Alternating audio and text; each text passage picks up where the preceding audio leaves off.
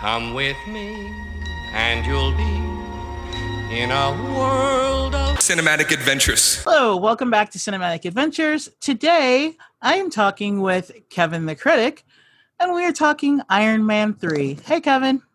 Hi. So, it's not going to be like a debate. We're just going to discuss it. So, Right. your position on Iron Man 3 is, at least from a tweet that I read, that Iron Man 3 is one of the best films in the MCU. I would say that, yes.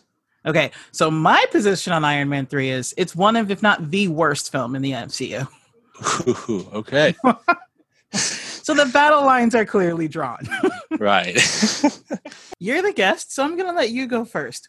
What do you like? Why do you think it's one of the best films in the MCU? okay. So, um, first, I think Iron Man 3 is one of the best in the MCU because it understands that people don't, most people go to superhero, they keep coming back to superhero stories, universes, comics, whatever, for the people inside the costume more than the action itself. And so I appreciate how this one really emphasizes that it's the man inside the suit that's the hero and not just his not just his gadgets. I also like how the tone is considerably darker than the previous two than the previous MCU entries up to that point.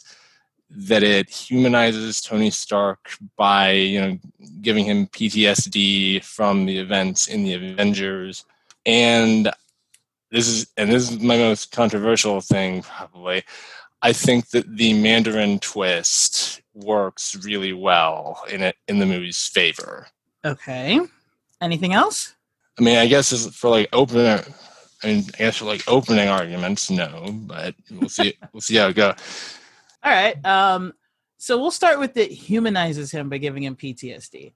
Okay. I would say that this movie, it's really, it doesn't show us anything about Tony that we didn't already know from his previous iterations in the MCU. Um, it just furthered him being an asshole, which is what we kind of got a little bit of in Iron Man and a, the taste of an Iron Man 2. But this movie is just like, nope, he's just an asshole.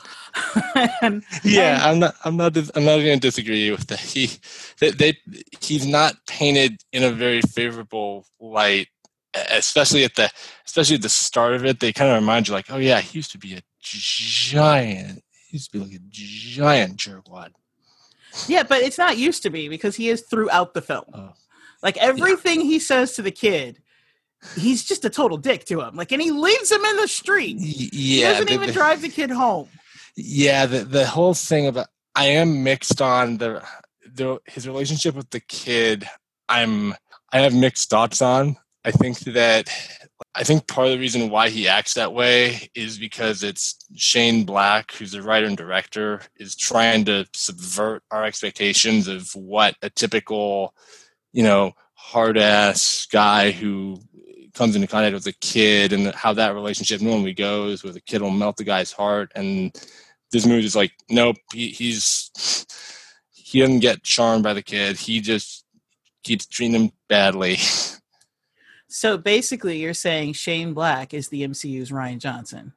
You know what that is so funny that you said that because last time i was watching it like oh my god this is exactly like the last jedi stuff that happened where you had this guy come Mhm. in there who has a very Mhm. distinctive style with like a very Mhm. distinctive style and way of doing things he likes to subvert expectations breaks a canon. lot. yeah. and a lot some fans really enjoyed it some fans did not i've heard arguments on you know i've heard arguments both but yeah this is i would say, say this is definitely the mcu's last jedi yes.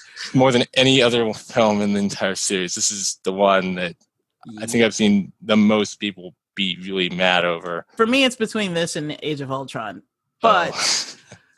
the thing the issue i have with both of them is that they break canon there are Mhm. so many things that happen in this movie that we were previously told either couldn't happen Mhm. or things that don't happen that should have happened like for a perfect example let's start from the top where the hell is shield the last movie Oh, the last yeah. iron man movie Mhm.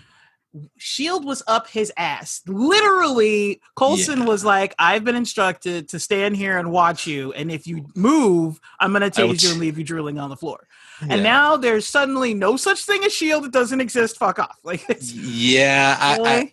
Eh, you know the defense i can give for that is that at that point in at that point in time the agents of shield tv show was supposed to be linked with the movies and they have an episode of agents of shield in the first season where they're actually dealing with the extremis virus thing so what I, episode was that? Oh, that Uh, wasn't Extremis. That was the Centipede. That's two separate Oh, things. it wasn't okay. I okay. I could have swore that they had an episode in the first season where they were dealing with extremis, or they said something was similar to extremis. It was Centipede. They thought it But- was okay. Extremis, but it wasn't. Okay, right.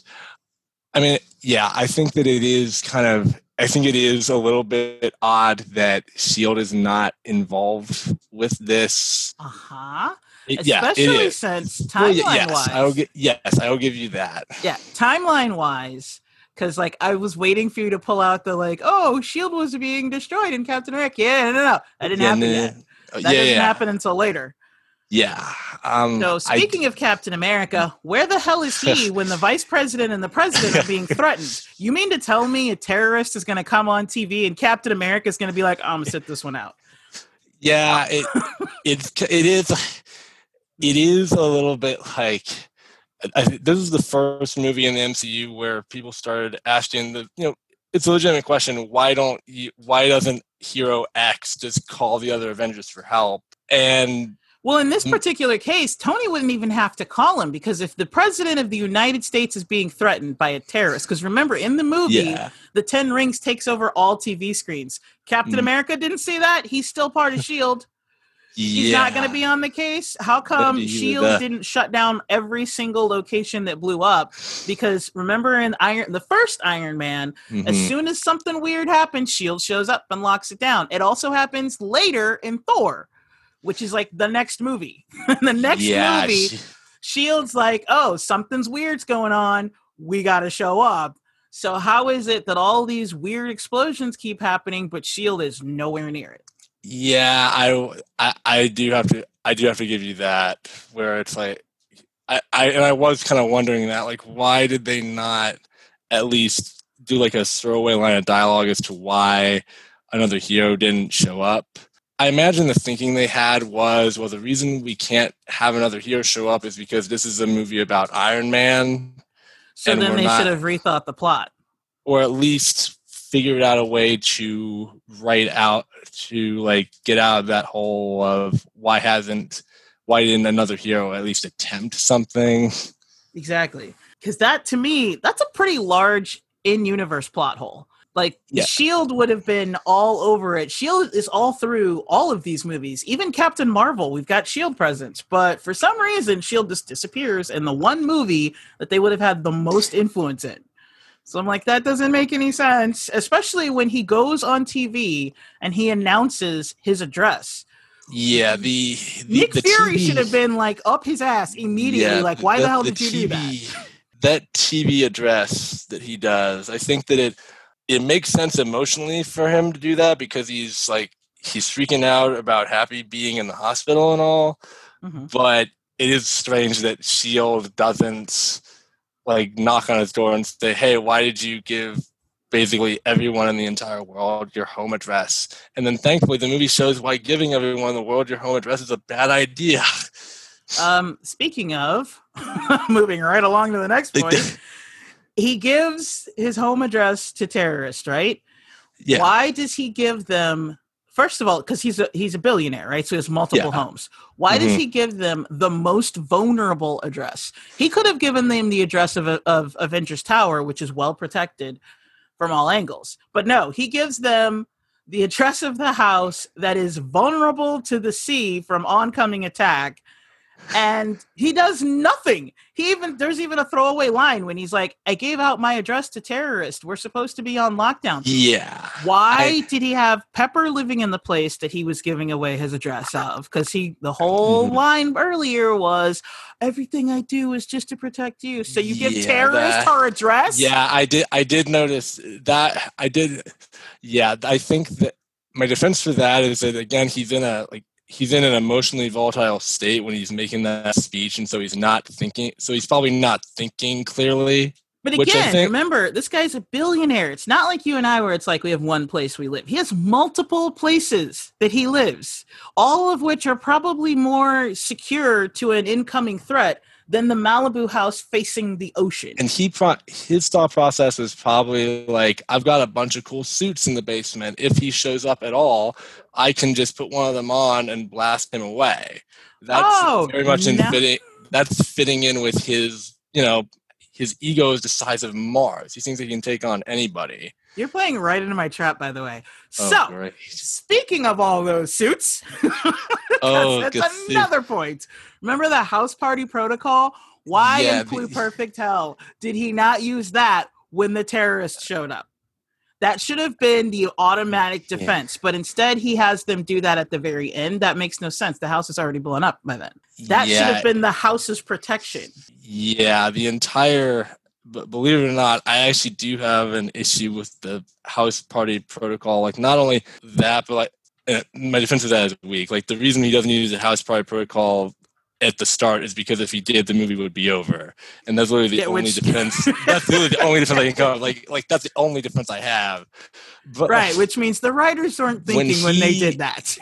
when he does the house party protocol at the end and he decides to blow all of the suits up and throw his like his whatever the thing the arc, Arc in his chest away the, Yeah. the arc reactor away i was sitting there thinking wait didn't you establish a few movies ago that you had to have that thing in your chest or I don't. Now you're making my you're- points for me. well, no, well, no, well, no. I'm just saying, like that was some Exactly. that was one point. Like at the end when he said they just removed that, I was like. That's one point where I was like, okay, yeah, that's that. That's canon breaking because the yes, previous that the previous that- three movies we established he can't take that out of his chest, and now yes, simple procedure and it's done, and he's fine. yeah, I will acknowledge that is the that probably more than anything for me. Like I can forgive the lack of Avengers, I can forgive a ton of stuff, but yeah, the thing of him giving away, him like throwing all of his stuff away and blowing it up. It's like if that was like the final MCU movie or at least the final Iron Man one, I think it would be fine. But it's Exactly. it's not. I think that that might be and I and it's weird how the other movies go out of their way not to reference this one ever. Yeah, because like in um in Age of Ultron, which is the next time we see Tony, Yeah. if you pay attention, after he steps out of the suit, he still has the arc reactor in his chest. Yeah, I noticed that in the theater when I saw it in 2015. I was like, wait, didn't you get rid of that? Exactly. Um, and there are other movies where he has the arc reactor sitting there And in Infinity War, he explains it away by like, oh, it's just something. It's like a crutch. But this whole at the end of this movie, he threw away the arc reactor. So why go through that if you're gonna build nan- Yeah, a nano crutch? Like yeah, that doesn't make sense. They could have just they could have just not done that, and everything would have been fine. It could nothing would have changed yes. that also is another reason why I don't like this movie Mm-hmm. because or why I say it's the worst in the MCU, not necessarily why I don't like it, but why I say it's the worst Mm-hmm. in the MCU because of all the 22 movies in the MCU, Is it 22 is- or 24 at this point? Or I, I, Well, I no, forgot Black- which number. Black Widow hasn't come out yet. Um Okay, yeah. so um I think Far From Home is 23, but I tend to stop at I- Endgame. I- I think. Oh yeah, I, I for me, I think Endgame should have been the last one. I thought that like I saw Far From Home and I liked it, but it was kind of like okay. I mean, it was it was a good action movie, yeah. but they don't. I mean, I I'm happy where that one leaves Spider Man. Like finally a good status quo change, but Yeah. it, it was the first one that I came, and I think that it.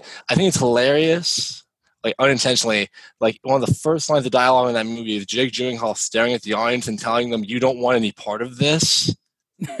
like never, ever, ever have a character say that directly to the camera. Never, ever, ever tell uh, the audience that. Because I was sitting there in the theater with my sister, and we looked at each other like, "That's gonna come back to bite them in the butt if this sucks." I liked Far From Home, but I Oh no, I, no, I did too. I feel like the first like Endgame ends the the um what do they call it the Infinity The- Gem saga or the, Infinity the Saga? Infinity, the Infinity Saga is what they call Yeah. it. So in the Infinity Saga, where you have Mhm. 22 films, right? Yeah. Iron Man 3 is the one film that you do not have to watch at all and you will not be lost. It will not you won't forget anything, you won't be missing anything, you won't be like, "Well, how did that or why is that?" Literally the only question you'll have is at the very end of Endgame for Tony's funeral when people are like, "Who's that kid?" That's literally the only thing. Like, who's that one guy? I- Like, that's it. Yeah, so I will. So yeah, I will concede. In terms of the larger universe, this does not really. Th- this is definitely the black sheep. I think it's an Iron Man movie on its own terms, though. Like in terms of, you know, the Iron Man trilogy, I think it works really well on that level because it's about Tony Stark realizing that his past indiscretions are coming back to, are like finally coming back to haunt him. The decisions that he made before you know he got before he got trapped in the cave and became iron man are you know they have consequences for him now Yeah, he, can't also learns that lesson in Age of Ultron. So again, you could throw this movie away and Ugh. his arc stays the same. i mean yeah again i think that i think this movie is more screwed over by the movies that came after it than the movie itself You know what? I will say this. Okay, if there was no such thing as the full MCU, if, Mhm. the, if Iron Man ended here, if you never saw Iron Man again, there was no such thing as Thanos. Like the Avengers was over. This is it. There are no more, you know, no more movies with Iron Man in it. This is definitely an ending to it. Is it satisfying? No, but it's an ending. so oh it's definitely I a finale because yeah, it does like the end. He throws away the arc, and you're like, okay, there we go. Iron I Man's mean, done. I mean, I do think that it.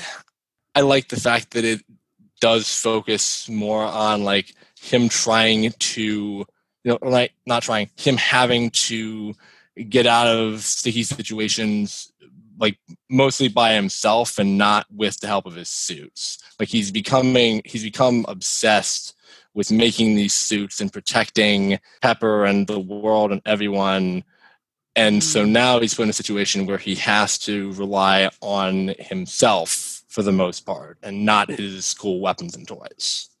So I felt that was Ultron. a nice. Oh, because come- literally that happens again in Age of Ultron. but which one of the? But which one of these would? But like Age of Ultron, yes, that has to get Age of uh-huh. Ultron. But Age of Ultron has a ton of other stuff going on in it. So True, but that At is least- still Tony's arc in Age of Ultron. That's the exact same arc. That's exactly my point. You can throw this movie away and you still understand that he went through that journey. Because Okay. there's, there's even a throwaway line in Age of Ultron when he's talking about, um, like when Nick Fury comes to talk to him and he was, you know, he's talking about the suit of armor and everything. Like his whole reason for building Ultron. Also, just throwing it out there, if you go from the Avengers straight to Age of Ultron and you skip Iron Man 3, it actually makes more sense. it actually I mean, does. yeah, Because yeah. you're rewatching him have that exact same uh, the same story arc he has in Iron Man 3, he has all over again in Age of Ultron. So it kind of makes you think like did he learn nothing? Because that like that's the whole reason why he created the Ultron suit. So it actually makes more sense to watch him create Ultron if you think if like the last time you saw him he was up in the sky and he's having the flashbacks and now you're getting the okay this is like his PTSD as opposed to oh he solved that. He's over it. He's moved on. He doesn't need the suit anymore. And then the next time you see him he's literally in a brand new suit. So I mean- the very first frame of Age of Ultron yeah, is Tony Stark in a suit. so Yeah, and I do- away everything that happened in Iron Man 3. Which is unfortunately. I, I actually just remembered I saw something. I remember when I think it was like a week before Iron Man three came out. Joss Whedon had apparently I saw an article. Joss Whedon had seen it before the rest of us, and apparently he was freaking out or something because he saw that it was the identical plot points for Tony. like his story arc is the exact same. I would yeah. So I think from a exactly. from, so yeah, from Tony's yeah, so from Tony's arc, yes, it is it is repetitive. Outside of that, I think the performances in it, regard regardless of the repetitiveness of the arc, I think the performances in it have a lot more energy to them than Iron Man 2 did.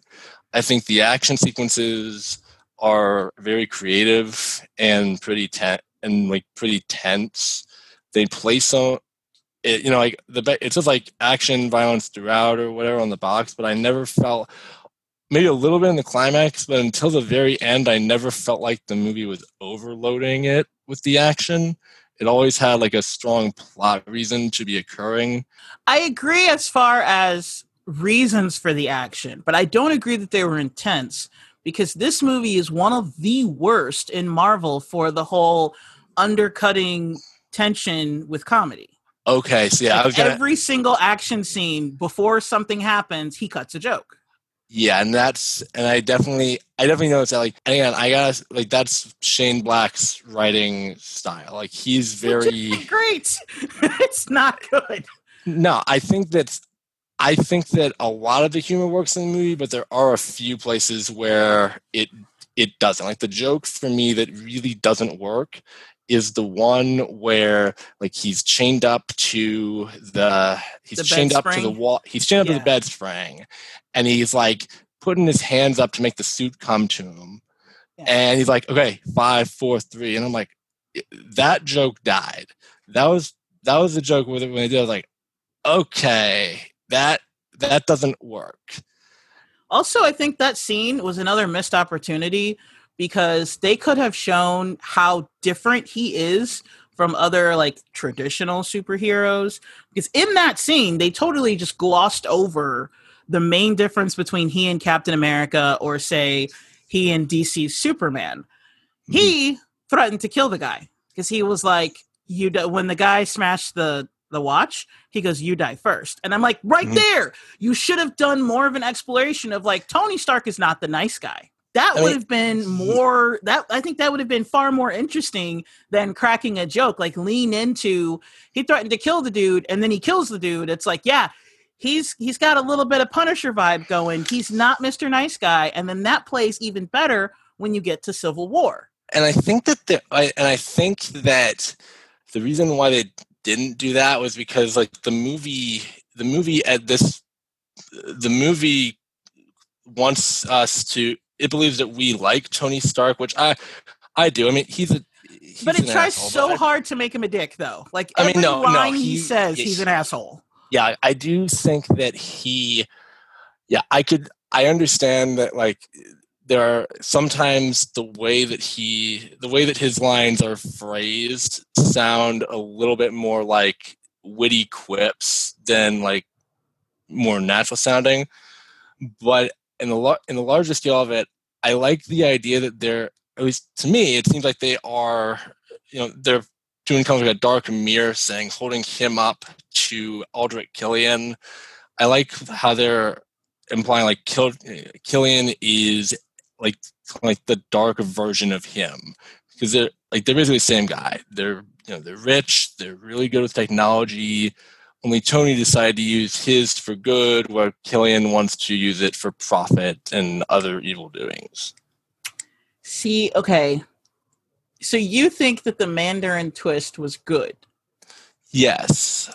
Why? I I thought it was good because it's a it was the first time I saw the movie. It was I didn't see that coming at all. B I think that making Killian kind of the dark mirror of Tony Stark is it it's it makes him an interesting character, you know, kind of like the Riddler and Batman Forever, but done better here. I feel like he wants to like he's very jealous of Tony Stark's success. which is why he wants to be he wants to use the technology for his own gains and to get Pepper, which is just creepy. Don't steal another guy's girlfriend, but I mean, hmm So I didn't like the Mandarin twist. okay, Um, for one, because you know in the comics the Mandarin is an actual character. yeah, um, But two, I just don't think it was handled well in this movie. So what I personally would have done is instead of have the twist be there is no Mandarin, it was Killian all along, I would have not introduced the Mandarin at all. I would have had Tony Stark be going one on one with the Ten Rings, which is a callback to the first Iron Man because Yeah. they're the ones who created him. They're the ones who kidnapped him in the first place.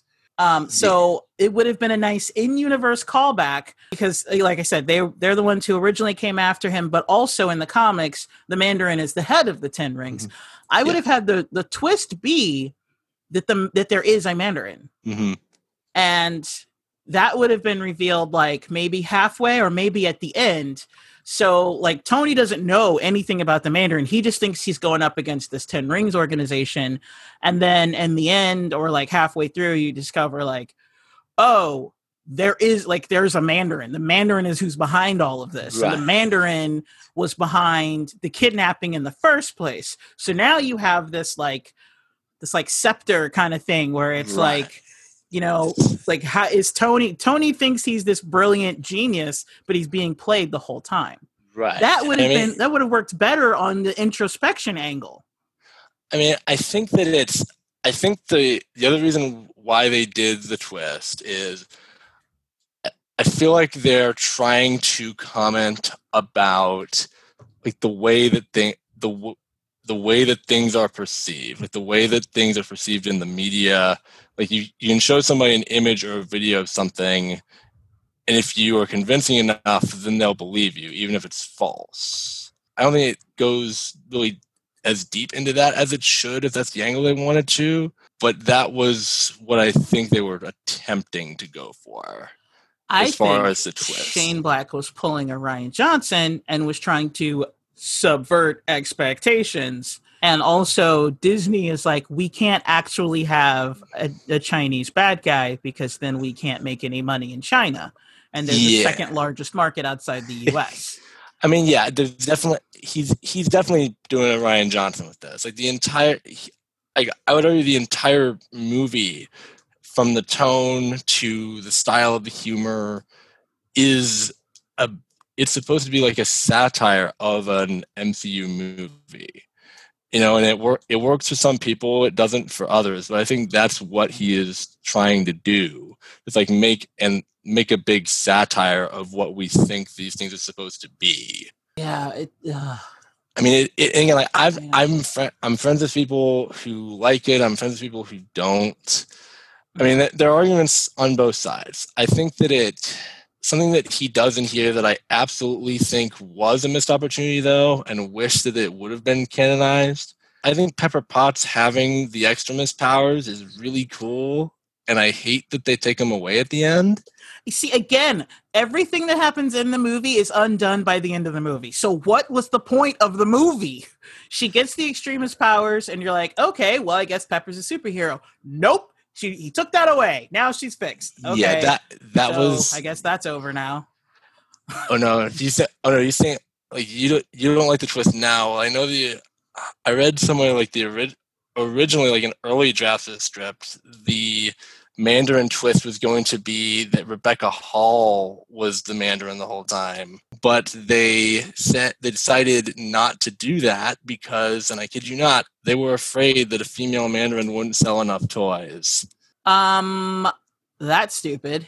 Here's my thing. If they okay, so because they can't have the Chinese villain, because Yeah. you know, you can't have it you like literally no. China will not play an American movie with a Chinese villain.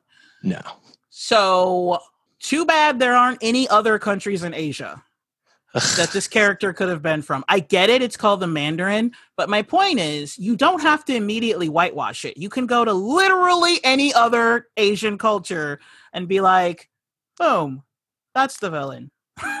Just like, why not make the Mandarin like Vietnamese or Korean or Japanese, or Indian. There are so many countries Yeah. in Asia. I mean, there. were- Yeah, and again, it- I think that I would also say like I think Iron Man three again probably more than any movie in the MCU is it's very much of its time in every aspect. It's of its time in the way that it views like the way that it portrays like the terrorists. It's of its time in Mhm. that you have a character that's originally one race and we switched it to a white guy.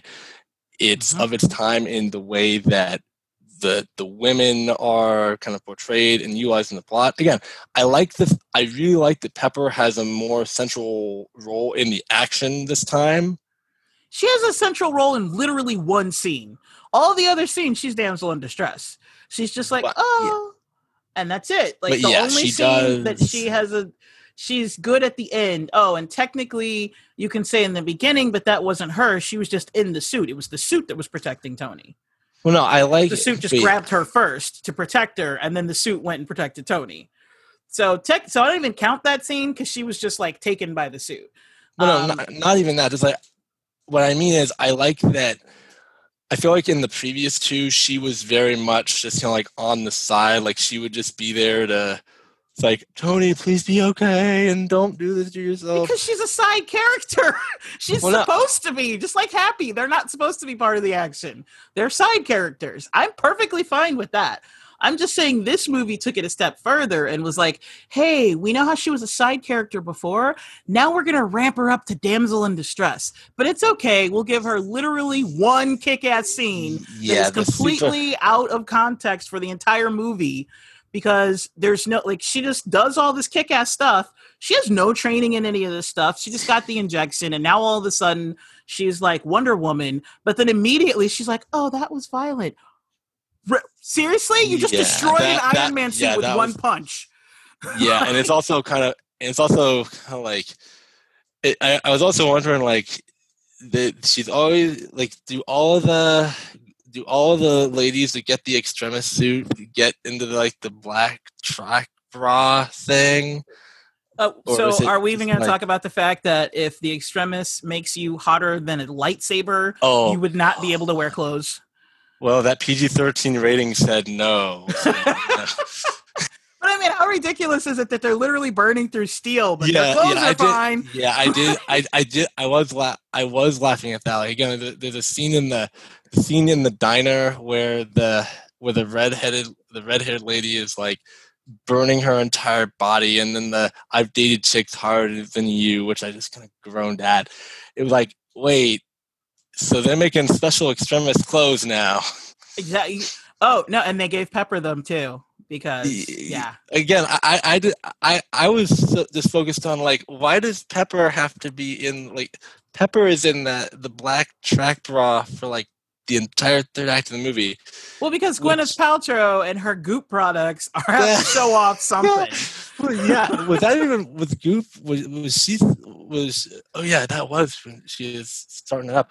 I mean, yeah, it, it felt, yeah, it felt weird to me. Like you set this person up as kind of like a a relatively strong side character, but now you're just gonna have her in this like, you know, good looking, yes, but in really like kind of. You know, revealing outfit for the entire. It's kind of like Leia, the slave Leia thing in episode six. Yeah, the term you're looking for is sexist. Because Yeah. Tony was clothed from head to toe, no matter what, the whole time. Yeah, and it, and again, I have to I have to attribute that to Shane Black's style, which I don't, which again, I don't, I don't agree with the way that Shane Black writes some of his stuff, or the way that he seems to view certain groups. Like women. Yeah, women. in, if you're a woman in a Shane Black movie, you're not gonna. Mm-hmm. It's not going to be great. I'm not saying like none of what you've said is wrong. Like I admit the movie has a lot of flaws. For me, I look at it primarily as just like as a like a fun popcorn thing. It's a, I think it's I think the action is good. I like the humor in it. Even though his arc is repeated later, I think in the in this movie itself, his arc about learning to, to be more self-reliant than on technology works. Mhm. Um, in this, I also movie, like he's how actually the most self-reliant though. I also like he- how Don Cheadle is used in here. Like in the other, like, in Iron Man Two, he was trying to do an impression of Terrence Howard, which I didn't think worked that great. In this one onward, I feel like Don Cheadle just like he made the character his own. He was he was putting his own spin on it, and I and I think that he did a really great job at doing that.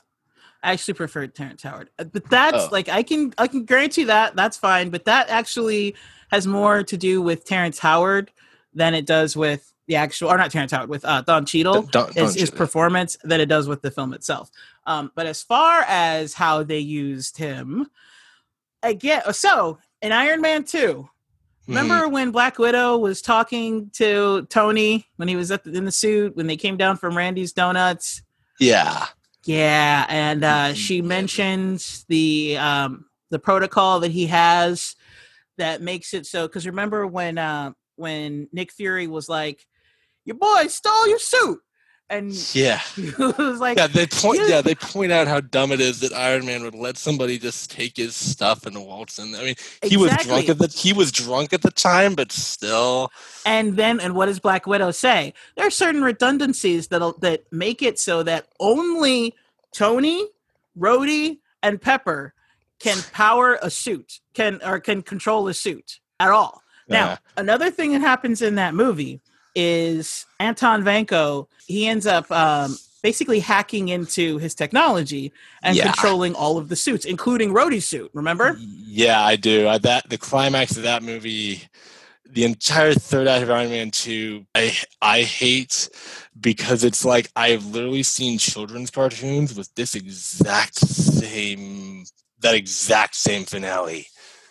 Okay, but so but that that's what happens, right? So Yeah, Anton Vanko gets into his suit, and then Black Widow has to hack in to give Rhodey control back, right? right. Okay. Now, what is one thing that we know about Tony Stark after Iron Man, after Iron Man 2? We even learned it after the Avengers. Every time you see Tony, every you don't even have to see Tony because in Captain America Winter Soldier, we don't even see Tony, but the next time we see the helicarrier, what's happened? Tony, just from being on it, makes improvements. Anytime something happens, he makes improvements. Remember in Iron Man 1, he goes Yeah. up too high. He's like, oh, got to fix that. He makes improvements. Anytime he sees an issue, he can't stop. This movie even goes so far as to be like, yeah, he stays up late night tinkering. What is he doing? He's fucking with the suits. He's making improvements. Mm-hmm. Okay. So then, how in Blue Perfect Hell were they able to easily hack into the Iron Patriot suit? Because he would have stopped that immediately after Iron Man 3, making it so that nobody could get in except for the three people designed to get in, which, by the way, we were already told the suits were like that. And after Well, I mean, seeing Vanko and Black Widow get in, you know he would have locked that shit down. Well, they when they hack into his suit, they basically they start like sawing it off and kind of get it and like getting into it. No, no, no. I don't mean physically hack. I mean after they get Rhodey out of it, which by the Mhm. way, I'll get into the whole why they shouldn't have been able to do that. But Yeah. for now, after they get Rhodey out of it, remember the extremis guy gets in it and the suit closes around him. It never should have done that in the first place. And then Yeah. he's able to fly it away and get on the plane. Never should have been able to use it. Then, after he gets out of the suit, they put the president in the suit. And then remember, the president's in the suit, but he's not controlling it. They're controlling it. And they send him to the ship where uh extra- where Killian is. Yeah, I. They I were think- able to hack into the technology to use the suit. There's no way Tony would have allowed that to happen after Iron Man 2. Yes, you are correct. The the third act of this movie, from a like, should this make sense standpoint, absolutely, it does not. Given the information we we know, I think at that point the movie's just like big spectacle time. Yeah, and but the problem is like so that's the problem I had with um with the Last Jedi. It's like it's not all about the cool visuals for me. You got to stay in canon. Oh And no, this and I, movie like I totally the- breaks canon.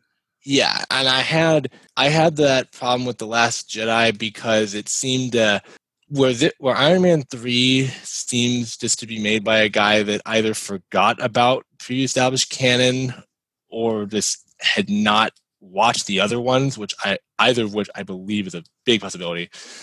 I had a bigger problem with the breaking of canon in the Last Jedi because it felt like Rian Johnson knew that stuff was in there and he decided to do it just to mess with the audience, which it, it, it comes off as like I am purposefully screwing with this because I know it will make you mad. This movie doesn't have a like Iron Man three doesn't feel like it's other than the Mandarin thing.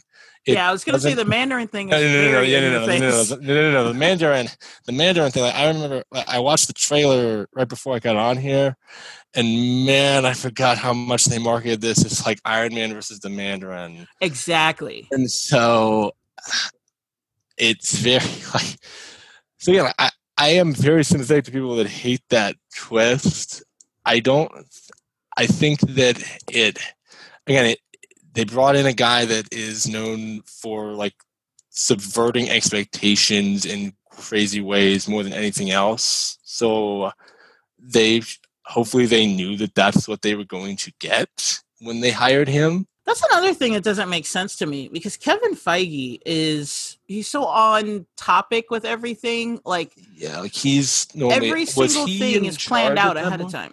Was he Um, in was he in charge at that point, or was he still like having to go through Perlmutter to talk to Disney at that in 2013? Was he, He like the head guy at that point? He wasn't the head guy yet, but he was still so he he had his plan. He wasn't um he wasn't the head yet. Mm. Uh, he still had to deal with Perlmutter, which is just an issue. Oh yeah, 'cause I, I I think found out. He had to deal with Perlmutter right up until Black uh Black Panther. Oh really? That's how long it lasted.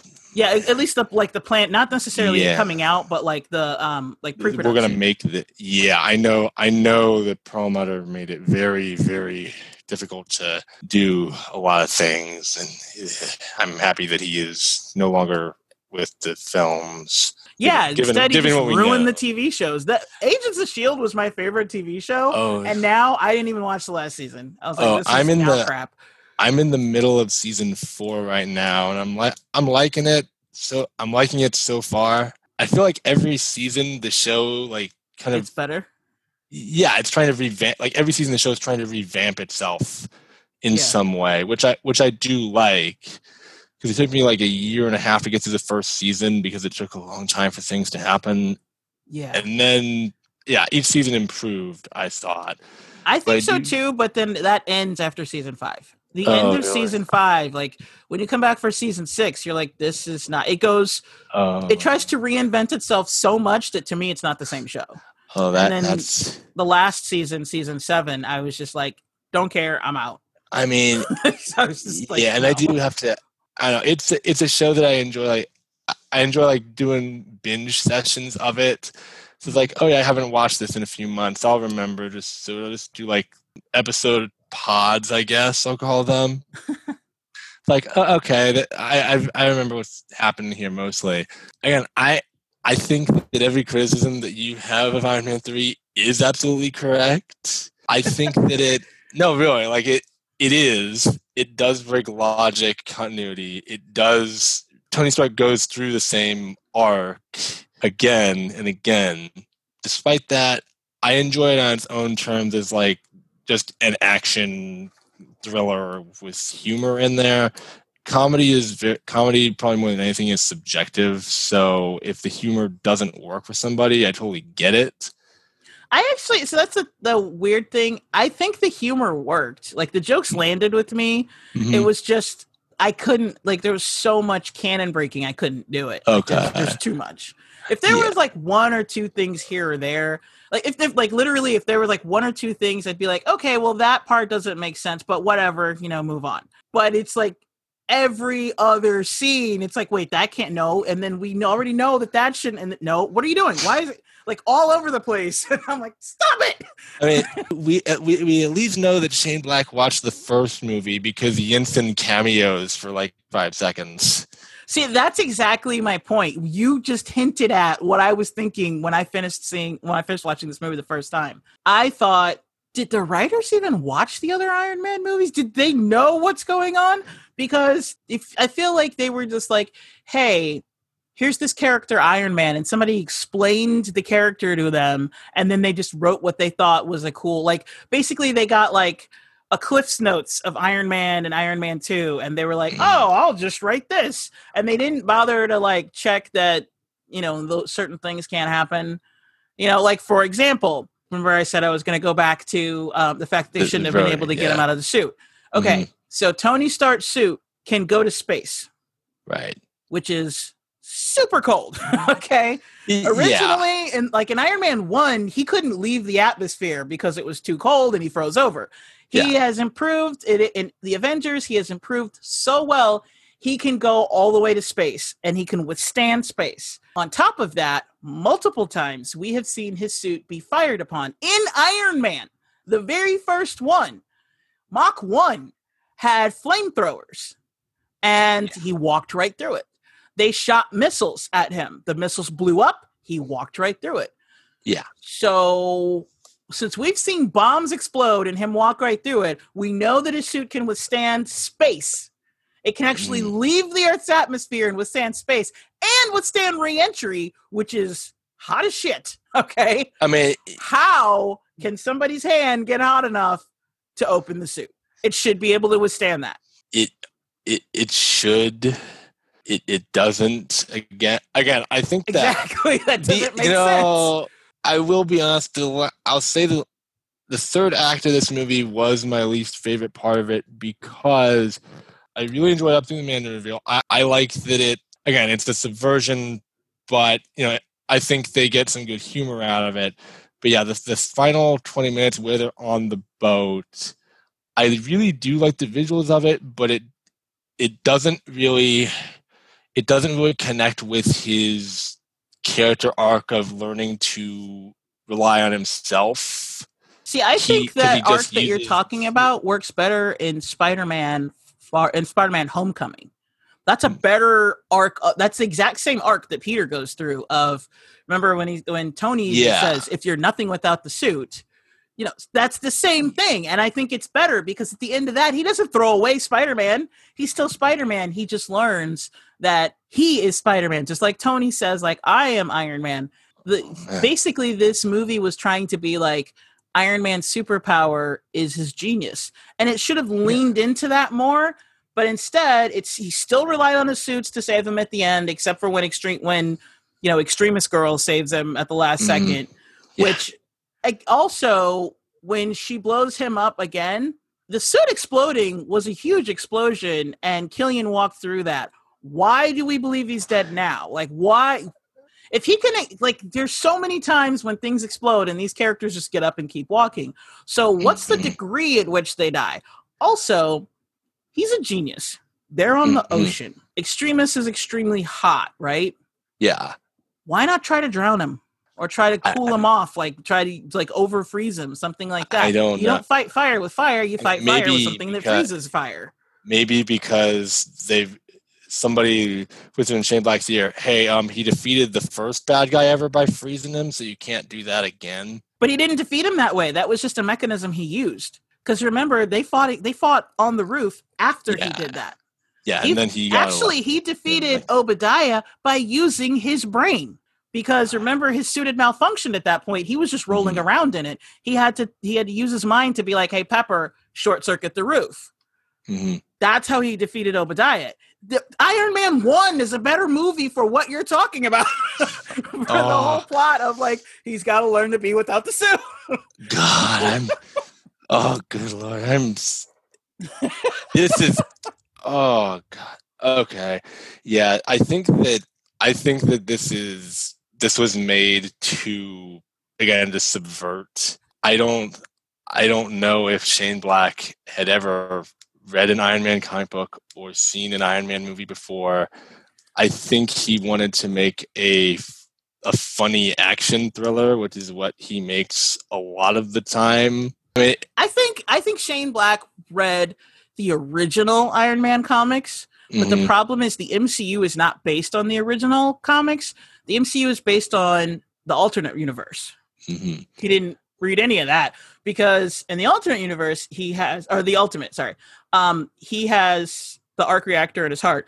The originally the Iron Man suit was like it was a suit and it was powered by a battery. So he had it hooked up like a car battery, kind of like Shane Black has him do in this movie, which by the way, why the hell does the Iron Man suit need to be powered when it's powered by the arc reactor that's in his chest like in all the other movies?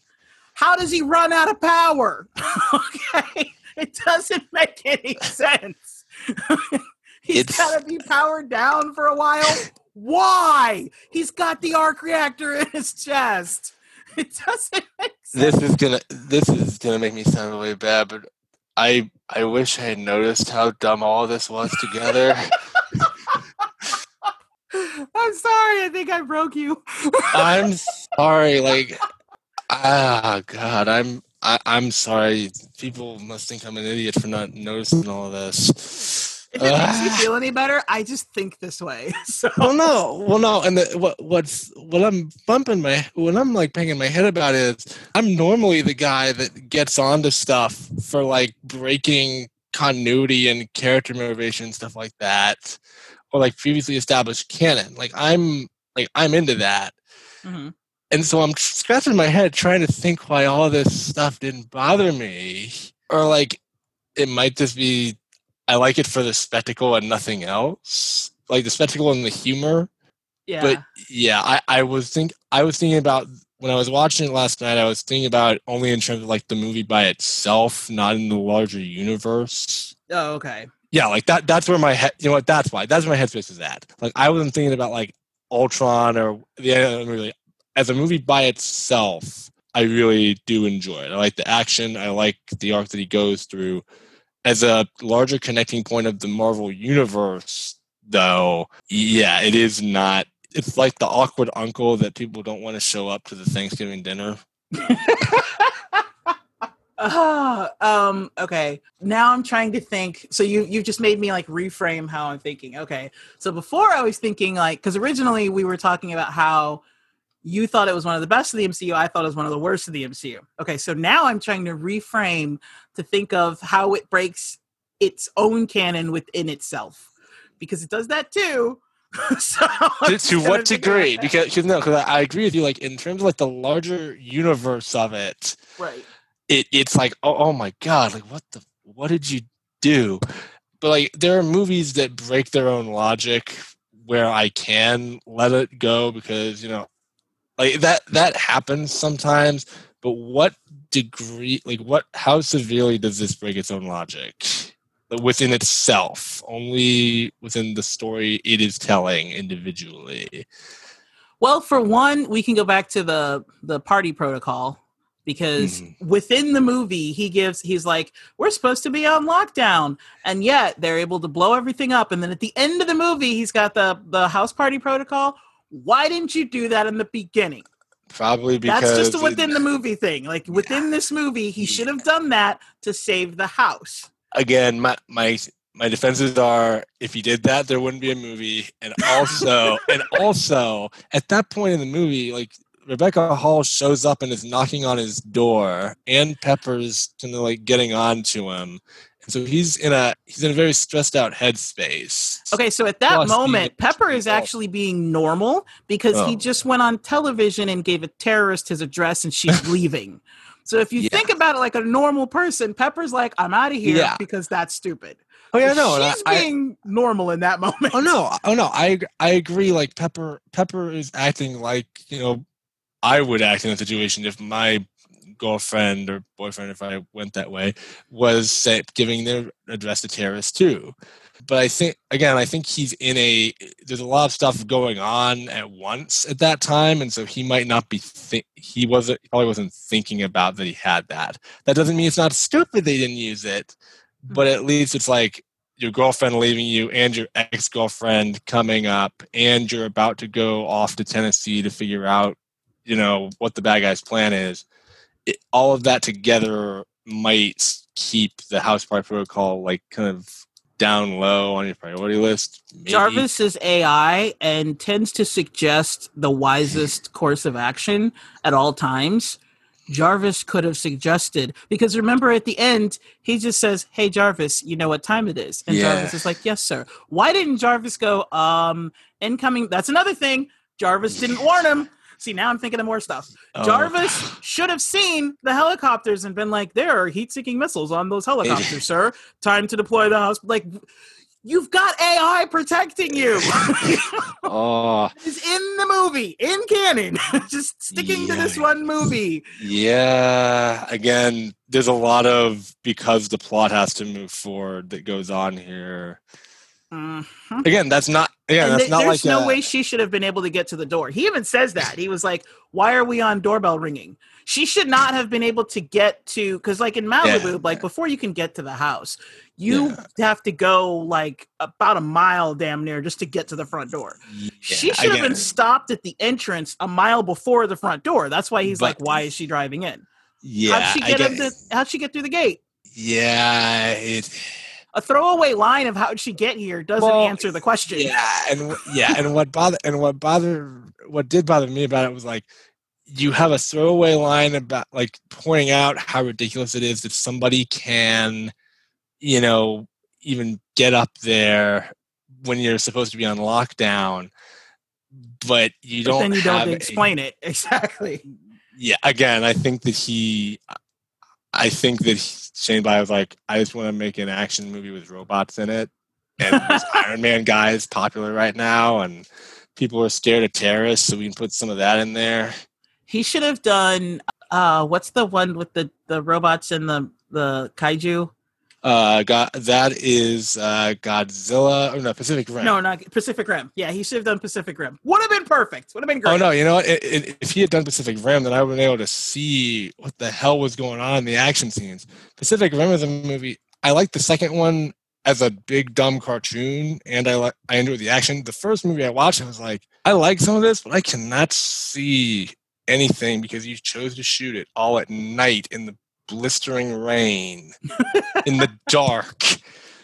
Like Speaking Guillermo, I'm sure oh, Go ahead. like well i'm only like in the second one the oh, Pacific Rim okay. uprising i thought that was like a live action cartoon that's how i viewed that the first one i was like the world building here is good the monster designs are cool when i can see them the, the characters i'm like whatever but but yeah i have problems with pacific rim just in terms of like what it doesn't know what it wants to be does it want to take itself seriously or be a dumb fun monster basher. I'd be fine with both, but I'd be fine with either, but doing both did not work. So I feel like we're swapped on Pacific Rim and Iron Man 3 because I'm like, Oh. eh, it's just a popcorn movie. Like, yeah, I liked it. It's fine. I didn't love it, but I, I liked it. Yeah, I mean it's It was fun. I wanted to I wanted to enjoy it. I I really like the way it just opens up and tells you this is a giant monster fighting robot movie. I'm like, that's awesome. Yeah. I can't see any of it. like, damn it. Like, I can't see any of this cool monster stuff, and you keep cutting, and it's not close enough. okay, so speaking of seeing, Yeah. would it have been better to throughout the movie see him in a different Iron Man suit? Yeah, I did. Yeah, I got. A little, I did get a little bit tired of seeing like that. I mean, it, it, it looks good, but it's like again, by virtue of the plot, he that's the only suit he has available at that point. Why? Again, He's Tony Stark. At one point, he has all the suits come to him. Obviously, the technology was there the entire time. So again, why? yeah, but They even make a big deal out of when they're on that boat, the only suit who can have is this one. But then 20 minutes later, literally all suits are exactly where he is. So if he's in touch with Jarvis when he's on the boat, why can't he be like, Jarvis, send this suit, send that suit, send Red Snapper, send it? He's got 41 other suits that all for- functioning. well, there well there is a period for a while where again it, it's dumb. Still, what's in the movie's logic? His suit, like his suit, is charging, so he's not going to be able to call the other forty-one suits that he has for a while. The point where he's like yeah, on the but boat, His, he's not suit- tied to Jarvis just through the suit. Remember, he has that earpiece? Because remember at Yeah, the very the- end of the that- movie, he knocks the earpiece out and he can't call Jarvis? Yeah, He had that the- the earpiece ear- when he was on the boat. That's what connects him to Jarvis. Jarvis no, is just AI and it's in all the suits. yeah, So now- why will can't he call the- any of the other suits to him? Which he eventually does at the end. because they have to get a cool scene of him flying the people on the airplane. That's the, like, well, no, like, I my thing is like, I don't like the headset thing, how they first use it. Like, like you said, like the movie makes him into a dick. I Mhm. think the worst move that he makes, like, and I don't, I get it. It's to make a point about like he's obsessed with the suit. I do not like that he is so self-absorbed that he's like that he sends his robot suit up there to greet Pepper on their date night while he's just downstairs. That was the one moment where it was like, okay, that's a bit too much. Actually, I find that to be probably the most in character for him because that That him. I mean that I don't know. That to me was like I mean it's in character, yeah, but it paints him in a light where I'm like I. It doesn't paint him in the light where I like him very much at that point. He's not that likable of a character. he's a billionaire and he's an asshole. All right. Well, thank you. I'm gonna go ahead and end it here. Thanks for coming on and being easily swayed to Uh, so, where can everybody find you? Uh, you can find me. My name is Kevin the Critic. You can find me on Facebook, uh, Twitter at Kevin underscore the Critic, and Instagram Kevin the Critic, all one word. I have a film review blog where I post, you know, full written reviews. I do blurbs. I take review requests. You know, all that. So you can check me out there. Cool. Yeah. Well, thanks for being here and having your mind changed. Oh, Iron Man 3. God. Here's the fun part for me. Okay. Yeah. So after this conversation, the next time you watch the MCU in order, when you get to Iron Man 3, Oh. all of this is going to be on your in your mind. Oh, it, it, it is. It- it's gonna. I feel like I'm gonna hate. I'm gonna become one of those angry people. Like, I don't even read the comics, but I know this is wrong. My work here is done. oh, If you like this episode, do us a favor. If you're listening through Apple, give us five star rating or any other app, drop us a like, and don't forget to subscribe so that you can hear new episodes when they come out. Thanks.